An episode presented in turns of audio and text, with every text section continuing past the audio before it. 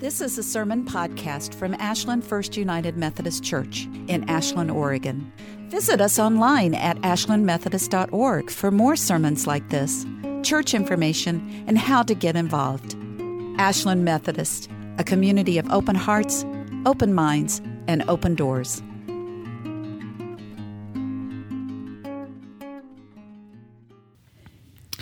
So I'm scrolling through my feed uh, the other day, and I came across this quote by Leonard Ravenhill, who was uh, born in uh, 1907 and probably could be called a liberal evangelical, as unhelpful as names and labels are. And he, it said this. I saw. Um, it said, "If you want to be popular, preach happiness." If you want to be unpopular, preach holiness. And I reflected on that, about thinking how much of the Enlightenment, where we were born as a country, where we are sort of born culturally at the center of ourselves, believe in this right to happiness, this inalienable right to happiness. And we are taught to expect to be catered to and to have our desires fulfilled. And that is an example of things going right. Those of us with privilege can take this for granted very quickly because it actually happens for us that we get our way often enough that when we don't, we wonder, what's wrong? Folks who struggle with less privilege learn a little differently that happiness maybe isn't so easy to be expected and that maybe paths to holiness might have a more lasting, more transforming character. I saw this bumper sticker years ago. The one who dies with the most toys wins. Has anybody seen that one? I know people who live this out or try to. And in many cases, happiness here has become deeply linked with money and purchasing power, right? If we can't afford it, we can feel really bad about it. It throws us into this place of sorrow and shame and iniquity. Words that we often reserve in the Bible for justice. It can feel as if when we don't have the privilege to do what we want, that there is an injustice against us. And that's like a, a tough one to sort of puzzle and think about. But Jesus Christ died on the cross, not on a ride in Disneyland or vacationing in the French Riviera. Jesus did not pursue happiness, Jesus pursued holiness. No one can serve two masters. Holiness is what we as Christians are supposed to be aiming for. Holiness is an honorable relationship to God in the spirit of the prophet Micah. What does the Lord require of you? To love justice, to be kind, and to walk humbly with God.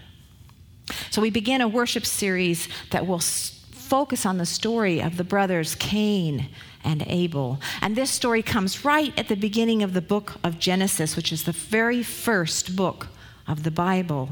In Genesis, the writers and the editors of Scripture have recorded the earliest stories of the Yahwistic tradition. Who is God? And who are we that God loves us? The story of creation comes first, and in seven days, with what seems like great swipes of a mighty arm, God creates the entire universe, including every blade of grass, and finally, humankind, wrapping up time to use that seventh day for rest and celebration. God calls all that He has created very good. The next big story is the story of Adam and Eve. Adam and Eve, who live in this beautiful garden, fully protected from all adversity. They only know peacefulness and holiness in relationship to God until the serpent shows up. The serpent tempts, tempts Eve to disobey God She says, You know that tree over there that God says you can't eat any of the fruit from? Hmm, I wonder what God is hiding from you. The serpent discovers, or maybe the serpent already knows, that people are curious that humans are weak. And Eve eats the fruit of the tree.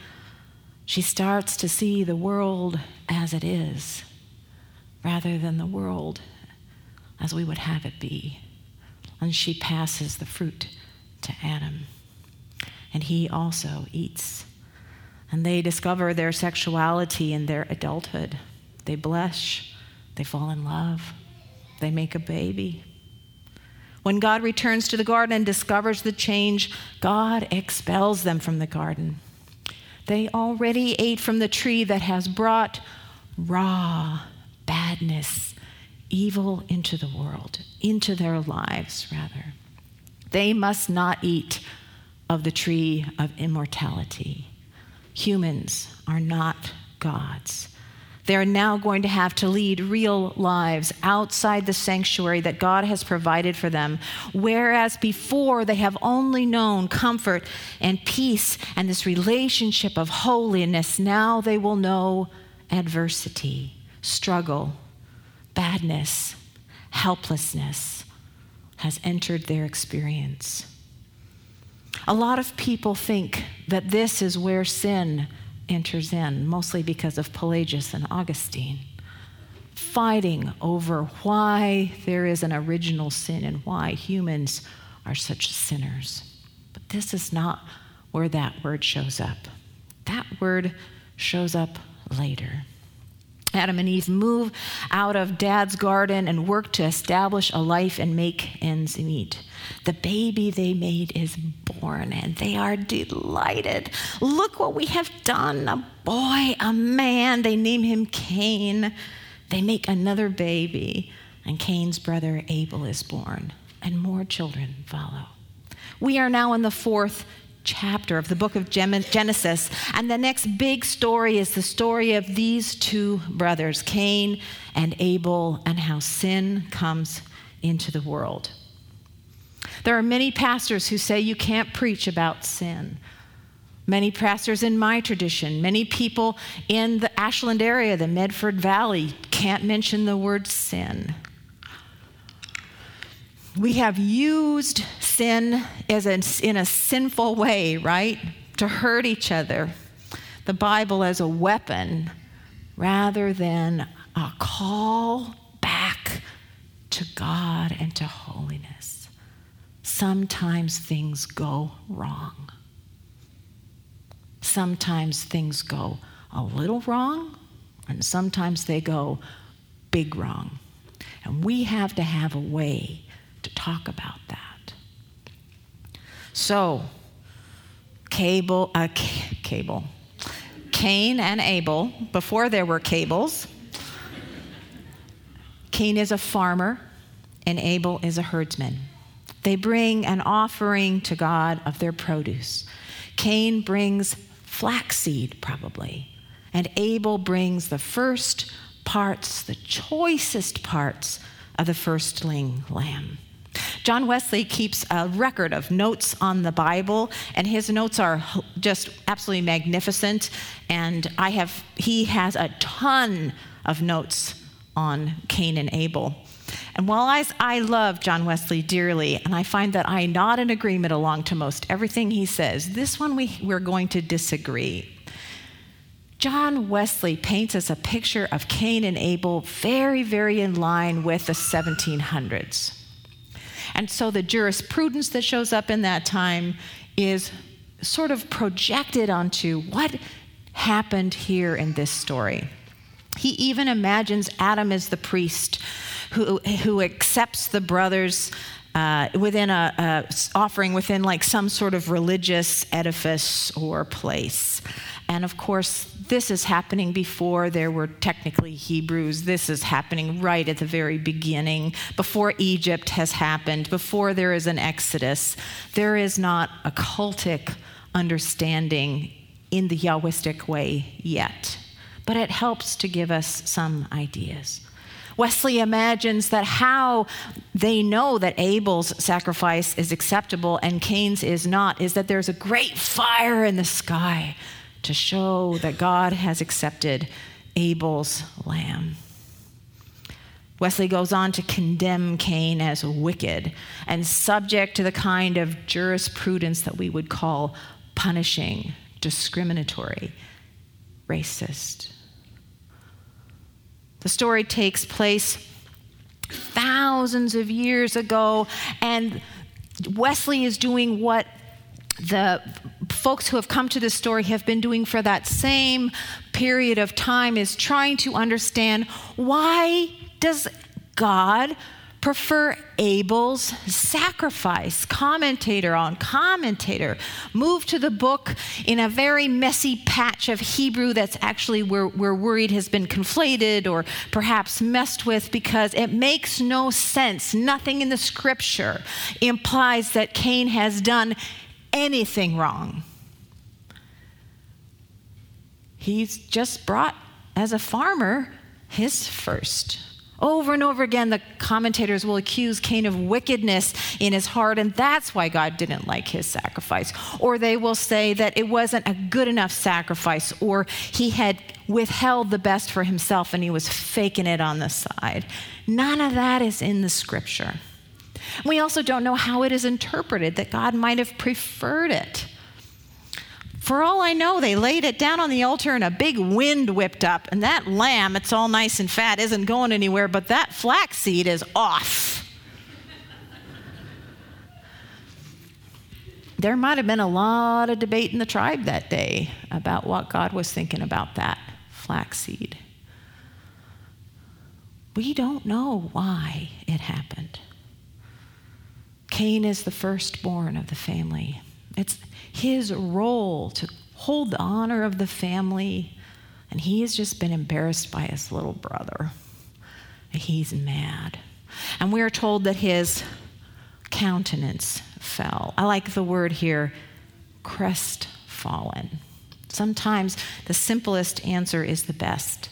Cain feels slighted, he feels shame, he feels iniquity. The story continues. God notices Cain's anger and steps in. He said, Why are you angry? Why are you looking so resentful? If you do the right thing, won't you be accepted? If you don't do the right thing, sin, and here's that word for the first time, will be waiting at the door, ready to strike. It will entice you, but you must rule over it. God says to Cain, Hey, be at peace. Lead a quiet life.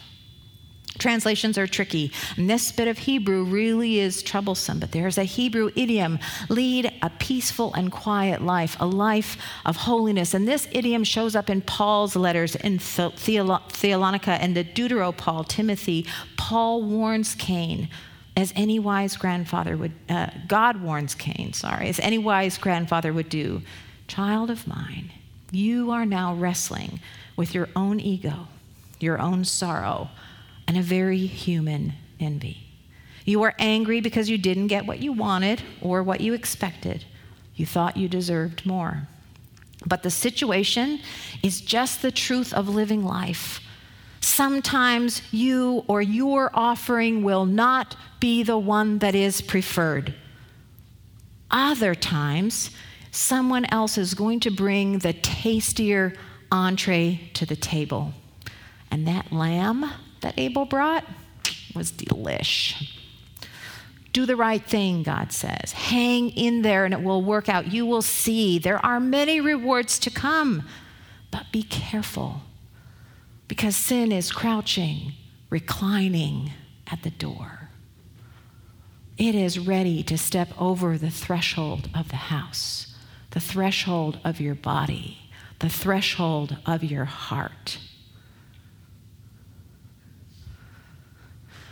It is so easy to demonize Cain. Just like we want something to be wrong with the offering so that it makes sense, we want something to be wrong with Cain, and that's why he turned into the sinful person that he did. We think to ourselves, I wouldn't make that choice. I'm better than Cain. I get to stand above that story and declare that Cain was unworthy from the beginning of those handful of flax seeds. And if he hadn't been so prone to sin in the first place and such a jerk, he wouldn't have sinned. I would have totally closed the door on that crouching sin beast outside. We say haughtily. It's so much harder to imagine and recognize and admit that I am Cain, that we are Cain. that We're not so different. That Cain is human, made in the image of God, just like me and you. On that sometimes we, we do the wrong thing. We try to justify our claim. We lie. We declare we should be happy. Being happy is not the end goal in life. He who dies with the most toys loses everything, for the least will be first. Cain was given the first opportunity to turn from entitlement from disgruntlement and to lead a holy life. He did not. Instead, he called his brother Abel to come out into the field, into the farmland from where he had harvested that offering that was rejected. And there Cain attacked Abel and killed him. Christ died on the cross, a place so far from happiness that we can safely describe it as a place of total and complete misery was also the place of total and complete holiness. Lead a quiet life. Lead a holy life. Sin waits at the threshold. Amen.